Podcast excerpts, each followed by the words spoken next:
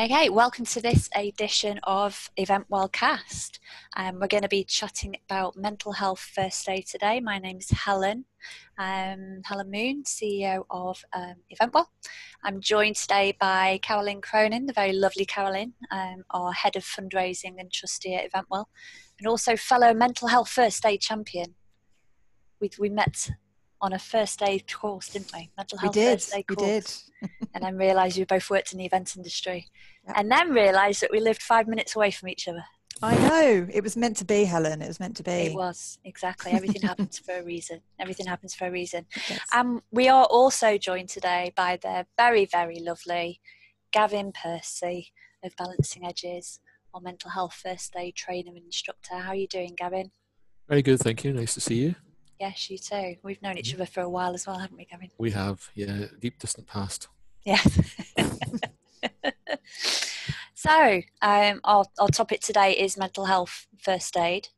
Um, on a slightly more kind of, not so much, I don't want to say serious topic, but yes, serious topic because it, it's it's something that we're all aware of in the industry. It's a, something that a lot of companies and employees, employers, sorry, and businesses are adopting for their teams. But what we we wanted to chat more about today was was how mental health first aid is being implemented into organisations, um, whether it's uh, just a standalone maybe a little bit, don't like to say it, maybe a little bit of a box ticking exercise, or whether it's being incorporated into an organization and like investments being made into um, teams as part of a wider organization proactive approach to mental health and well-being within their teams. So, guys, what are your opening thoughts on this? Um, my opening thoughts. So yeah, it's really interesting. So I'm a me- mental health first aider, as you said, Helen, and um, going into that training, I wasn't really too sure what to expect. And uh, the kind of the catalyst for having the training was I just started a new job. Um, I'd always been quite personally invested in wellness, mental health issues because of my own mental health struggles with anxiety. And uh, I suggested it to my new company, and it was something they'd, like a lot of businesses, I think, something they'd thought about but never quite got around to implementing. So I think the first thing is you need someone to really drive it internally. Mm. Um, they then paid for me to go on the training, and the training was, you know, incredibly insightful. It made me think about things in a different way. But um, the biggest challenge for me was then taking it back to the business and working out how do I actually implement this on a day-to-day basis and how do i make it clear to everyone that i work with what this means for my role what the role of a mental health first aider is in actual practice does that mm-hmm. make sense yeah that makes sense that was a big challenge for me yeah yeah. Well, I, I, kind of see it from a slightly different angle because I see it from the trainer angle. And mm-hmm. what I see, and, and, when I speak to delegates after they've done what Caroline did and you, and you did, Helen, go away and try and implement it, um, I get massive mixed reactions from delegates. Some of them say, you know, it's really um, the company has embraced it and they've really gone with it. Others feel like they've fallen off the edge of a cliff. Basically, there's no support, there's no uh, nothing in place in the company uh, to make sure that it's actually driven home, if you like, and, and, and mm. means something.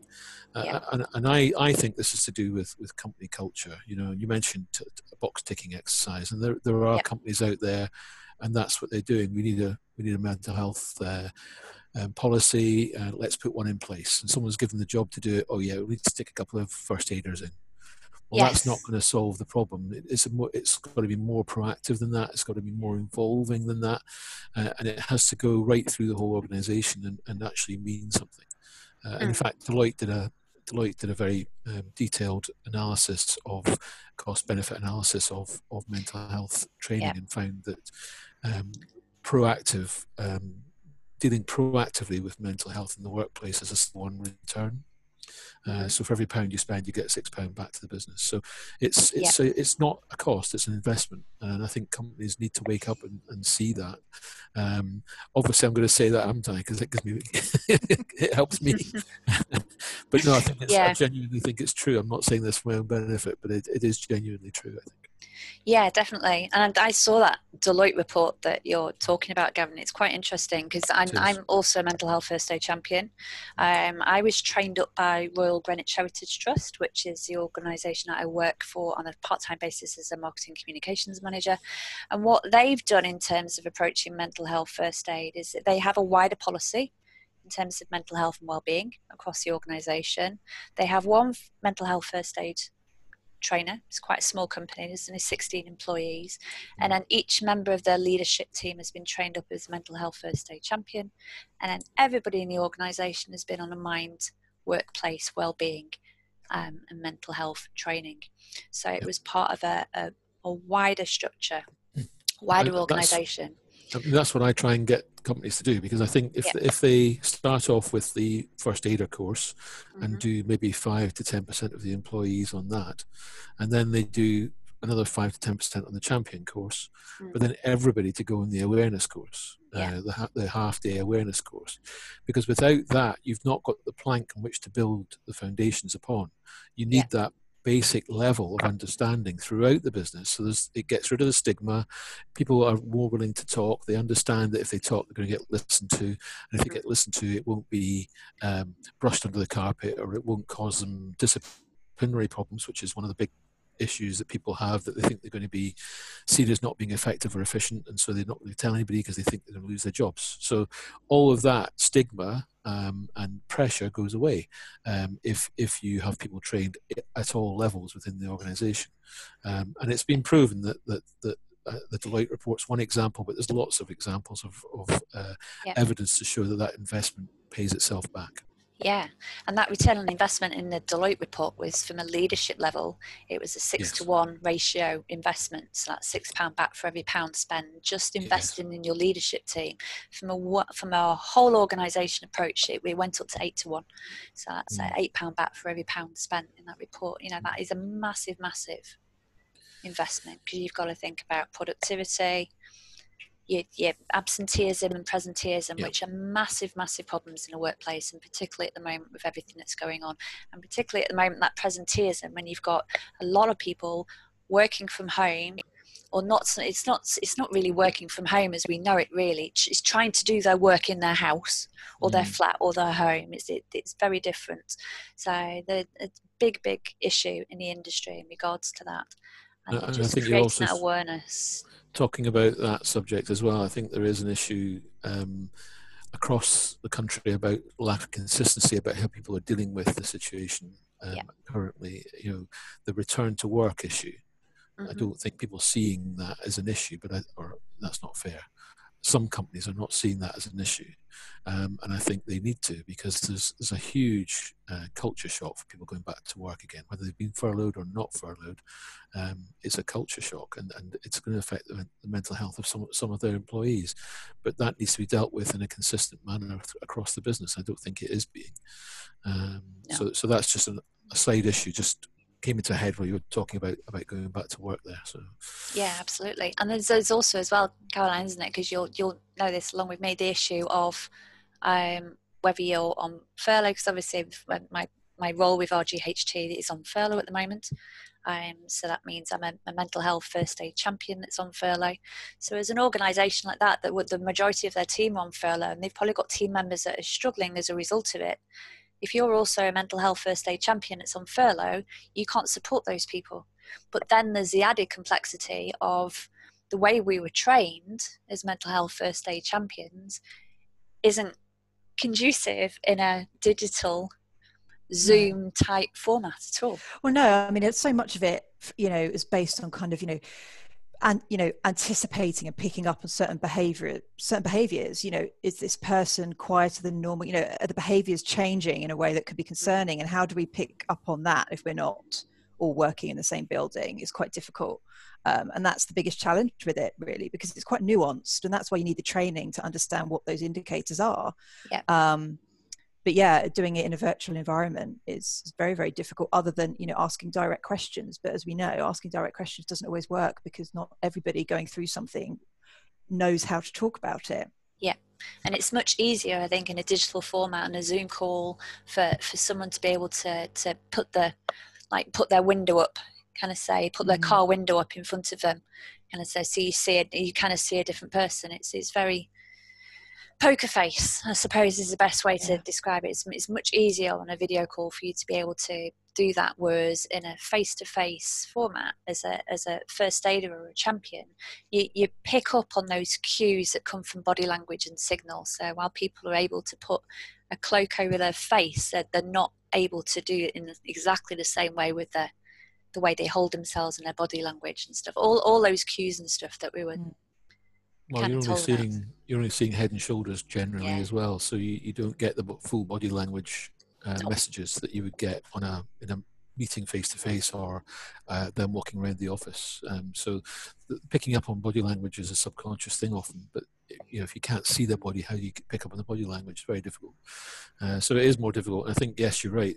Direction, direct, acting direct questions is is is a way of doing that, but then generally you're in a meeting with lots of other people when you're seeing them so you, it's it's more difficult to then say could i have another call with you just to chat through things? And you know that may not be very easy to do and then mm. you've got the difficulty then of, of addressing the question and if they want to hide it from you it's much easier to hide it on a zoom call one to one or through a meeting than it is at other times so um, it, it is very difficult.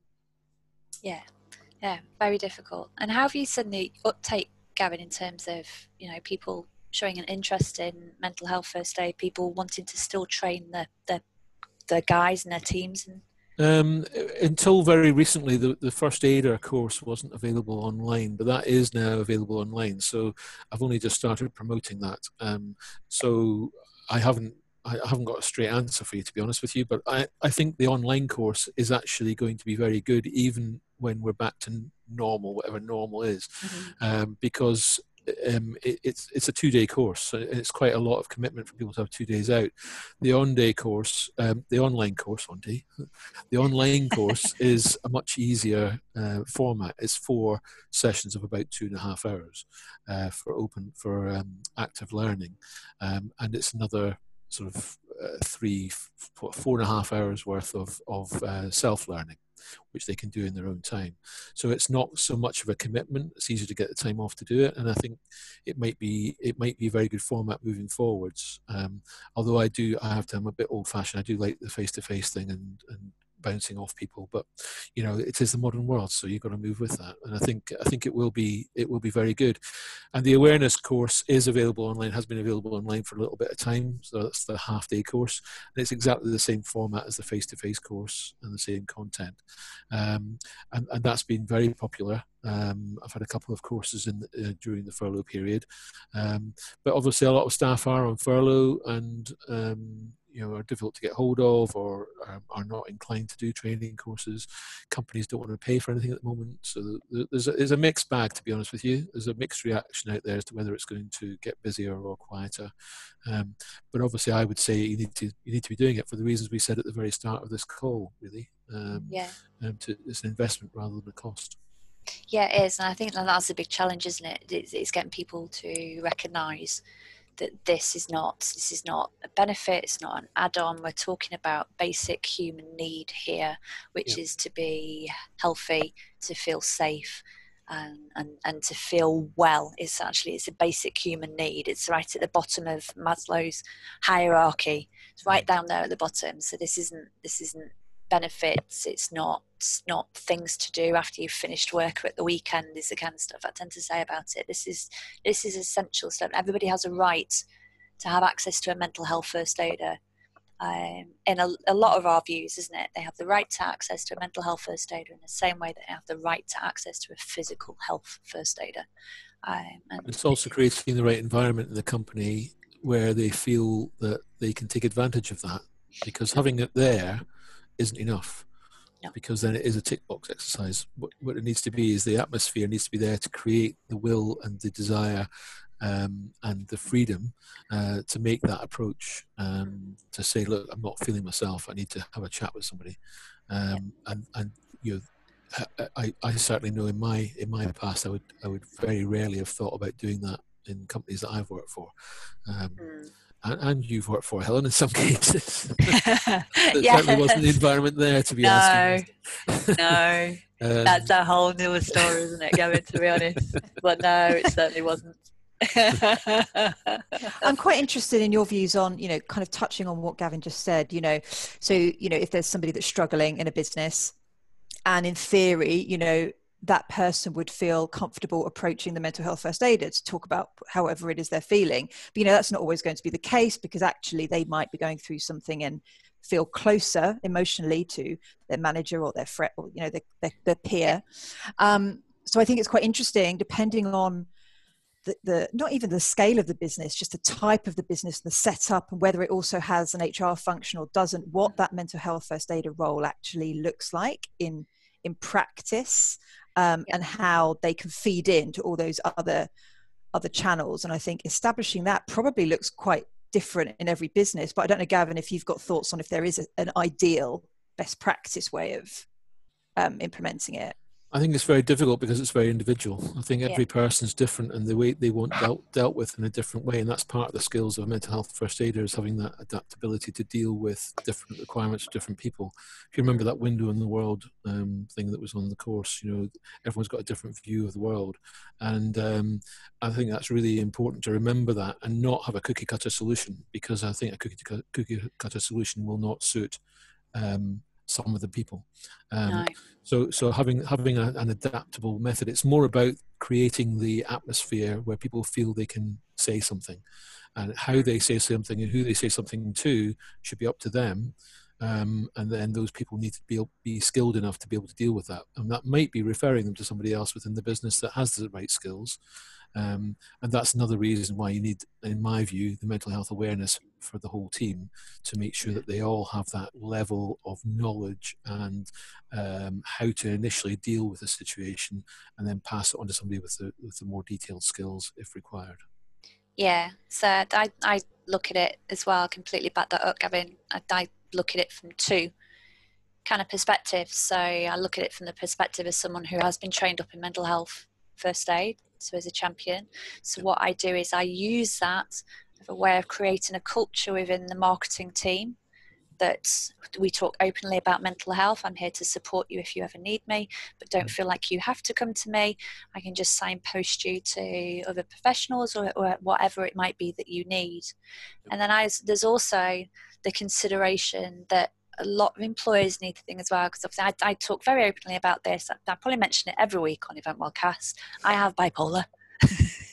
I've had bipolar for a long time, um, but because I've had bipolar for a long time and I'm managing a mental health condition, I actually already have my support network in place, and I already have my crisis plan in place. Mm. And unfortunately, for um, and this will probably come as a surprise to some employers because they might not have actually thought about this. But a lot of people who are already managing complex mental health um, conditions probably would not go to a mental health first aider for support because their crisis plan is already there. They know exactly what they need to do and who they need to go and speak to to get the support that they need to manage their condition. Where, where mental, for me, where mental health first aiders kind of come into play is, is for people who don't have those crisis plans in place. So somebody yeah. maybe who's who's probably starting to struggle for the first time or those first initial kind of stages of experiencing um, their health is starting to deteriorate a little bit. They're starting to struggle with their stress levels. They're, they're probably coming to the point where they're actually starting to, to experience depression or anxiety, stuff like that for the first time, particularly at the moment, bearing in mind that the, the climate that we're in.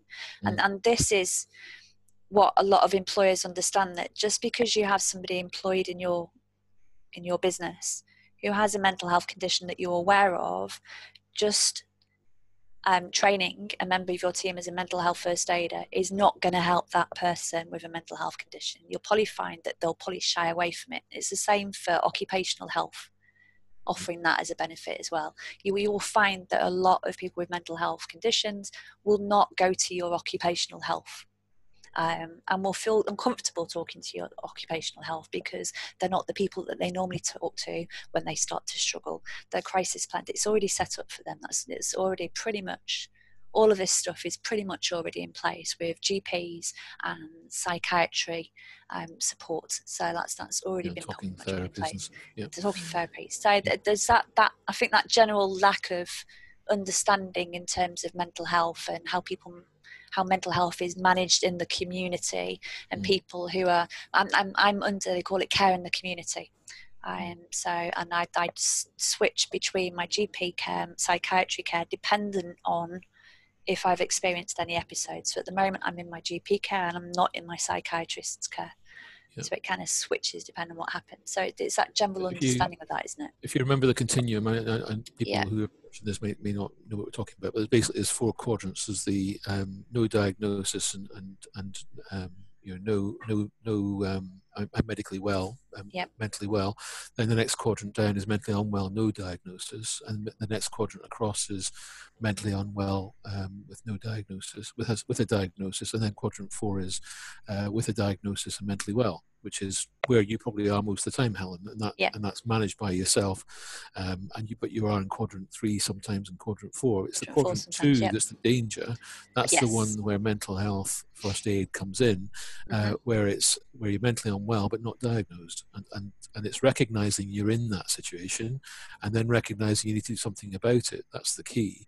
And I, I call it a, sp- um, a, a vortex or a spiral. So you start off in that spiral, and it's it's it's not too bad, and you're managing it yourself, and you're getting better. But but you're not really getting better. You're just making more stress, more worried, and then you, before you know it, you're disappearing down the plug hole, and, you, and your your conditions are getting more serious and more serious and more serious, and you're less likely to go and see about it. So it's recognizing when you're at the top of the vortex and being able to do something about it, and addressing it with them using mental health first aid techniques uh, Yeah. to help them get into into quadrant three and quadrant four. Uh, that's that's the key, really. Yes, yeah, and it, it's it's like I'm saying that employers understanding that kind of process and those quadrants and where different people sit at different times as well, and how people can move around that Mm. quadrant. Absolutely. Yeah, and and being able to put things in place that recognise where where people are within those four quadrants and how they can support them with the right support, whether it's mental health first aiders or whether it's other other supports uh, Yeah. in the business, where it's well simple as well-being strategies, you know, to get them from quadrant two back to quadrant one again um, Mm. by putting some well-being strategies in place. You know, there's all sorts of techniques that can be Yeah. That's why I think it's so important that not just training up team members in mental health first aid. It's so important that at least senior management leadership, you need to go on a mental health awareness course. You need to come and listen to all of this stuff to gain a, a, a better understanding of how complex mental health can be. And exactly, just taking it back to what you were saying earlier as well, Gavin, isn't it? This is a personal thing. There is no cookie cutter solution for this. It's very personal. It's very individual. In, mental health and well-being it needs to be done on those those one-to-one individual levels. You need to be having conversations with your your guys in terms of you know have an open conversation. What are your triggers? What do you find difficult? Are there any stresses? Can we be making changes? Is there, can we be making adjustments in the workplace? Remember, that's law, by the way, 2010 Equality Act. Yeah. It's law to make reasonable adjustments in the workplace for anybody who has um, struggling with their mental health and well-being. Um, so it, it, it is, isn't it? It's it's at one-to-one individual level. Yeah, but making this the, the, the, environment um, within the business suitable for people who Mm. are able to then do something about it um, as well. So so it's it's it's all about it's all about that culture within the business as far as I'm concerned. Uh, that's where it should all start. And you're right, people should go on those courses and and uh, at all levels of the organisation. I'm talking CEO level down. I don't think it's it should stop at senior management. It should go right to the very top to board level, because otherwise that business is not going to be committed to making change. No, it's not. And you can't you can't have culture change unless everybody buys into Yeah. the culture change, which is Yeah, I difficult. mean, I Any was change like that is difficult, and it's difficult to get everyone to buy into it. But on this kind of level, it won't happen unless they do. Hmm. Yeah, I was just going to say that you know if you if a business decides you know just send one person that's maybe you know mid management level on a on a course because you know they can't they feel like they can't afford to spend more, it's it's ultimately a false economy because Yeah. you know can that individual individual really affect any change internally? What are the you know it's all very well having this one person trained in it. Um, if you can only legitimately afford one person it needs to be somebody right at the top because that individual will be the one that can affect change can do things like right we need to re-onboard everybody now everyone's coming back into the office. This is how we need to do it and this is why. Whereas if you've got somebody that's maybe not quite as influential internally they'll have the know-how but not the influence yeah. It also becomes reactive, Caroline, doesn't it, as well? Yeah, it, it, it becomes a reactive process rather than a proactive process because they're waiting for something to happen rather than making something happen. Mm. And that's no disrespect to them, that's just their position within the business. Yeah. They, are yeah. not able to be proactive so much. So yeah. at RGHT, the mental health first aider is a financial controller.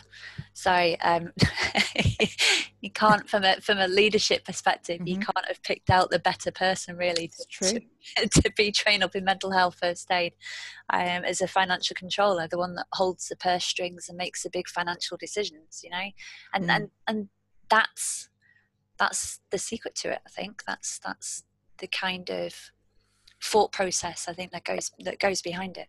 Yeah. Yeah. Yeah. Yeah. Yeah. So what do you think in terms of kind of moving forward? Kind of thoughts to kind of finish on in terms of moving forward. What what advice could we be offering out to, to people listening to, to this episode so that they'll then go to their guys and go, oh, listen, great episode on mental health first aid. You need to listen to it so they can go to their, their managers. I think it is. We've we've kind of said the important stuff. I think the the first, most important thing for me is making it cultural within the business and making it uh, something that the, the, the leaders of the business see it as an investment, not as a cost. Those are the two things that I think. Yeah go hand in hand really um, and and if if they have that belief that spending the money is going to give them the return then it will become culture in the business because they'll, they'll they'll want it to become cultural in the business, and uh, that's the key. And and then they can they can book courses through EventWell and get people on their uh, mental health training at different levels.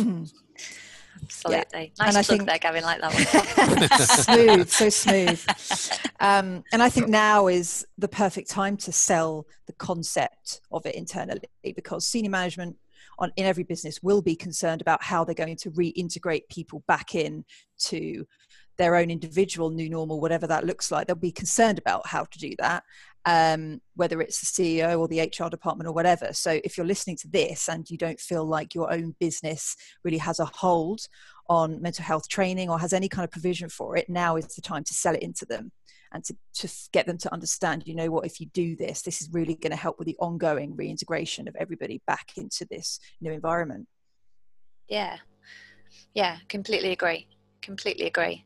And from a, from an individual level, Caroline, do you want to share some thoughts with me in terms of if anybody, what what's the, the best thing for you about being trained up as a mental uh, mental health first aid champion? What was what did you learn the most from it? I think um, as I always identified as somebody that was quite aware of mental health, given my own mental health struggles. But I think going on the training gave me more of a like a robust toolkit, if you like, because you know, oh, I sense the vibes of someone are a bit off, isn't really enough to kind of then understand how to action it or how to flag it to somebody else internally to then do something about it. So I think for me, before going on the training, I didn't really understand, you know, I would be able to pick up that somebody was not quite right, but I then didn't know what to do about it.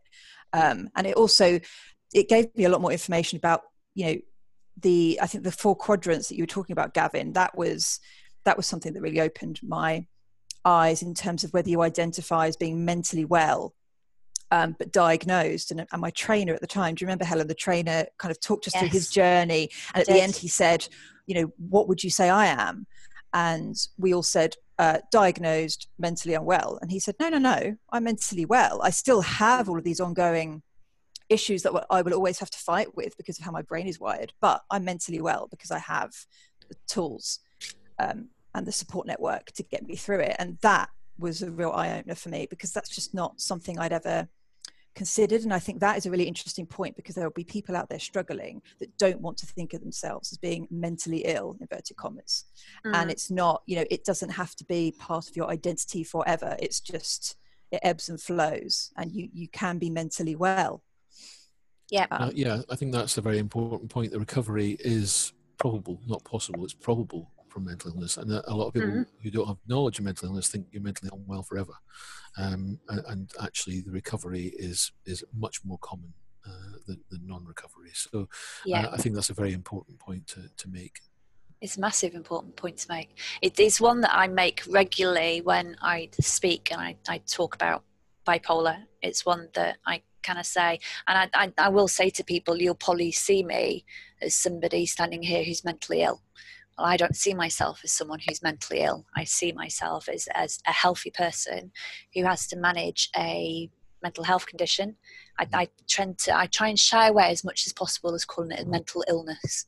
For me, it's a mental health condition, um, and I have to manage it the same way someone would manage diabetes or asthma. Or if you turn around to someone with asthma, and, and, and said, Oh, but you're ill, they'd be like, What are you talking about? yeah, I'm perfectly healthy. Yeah.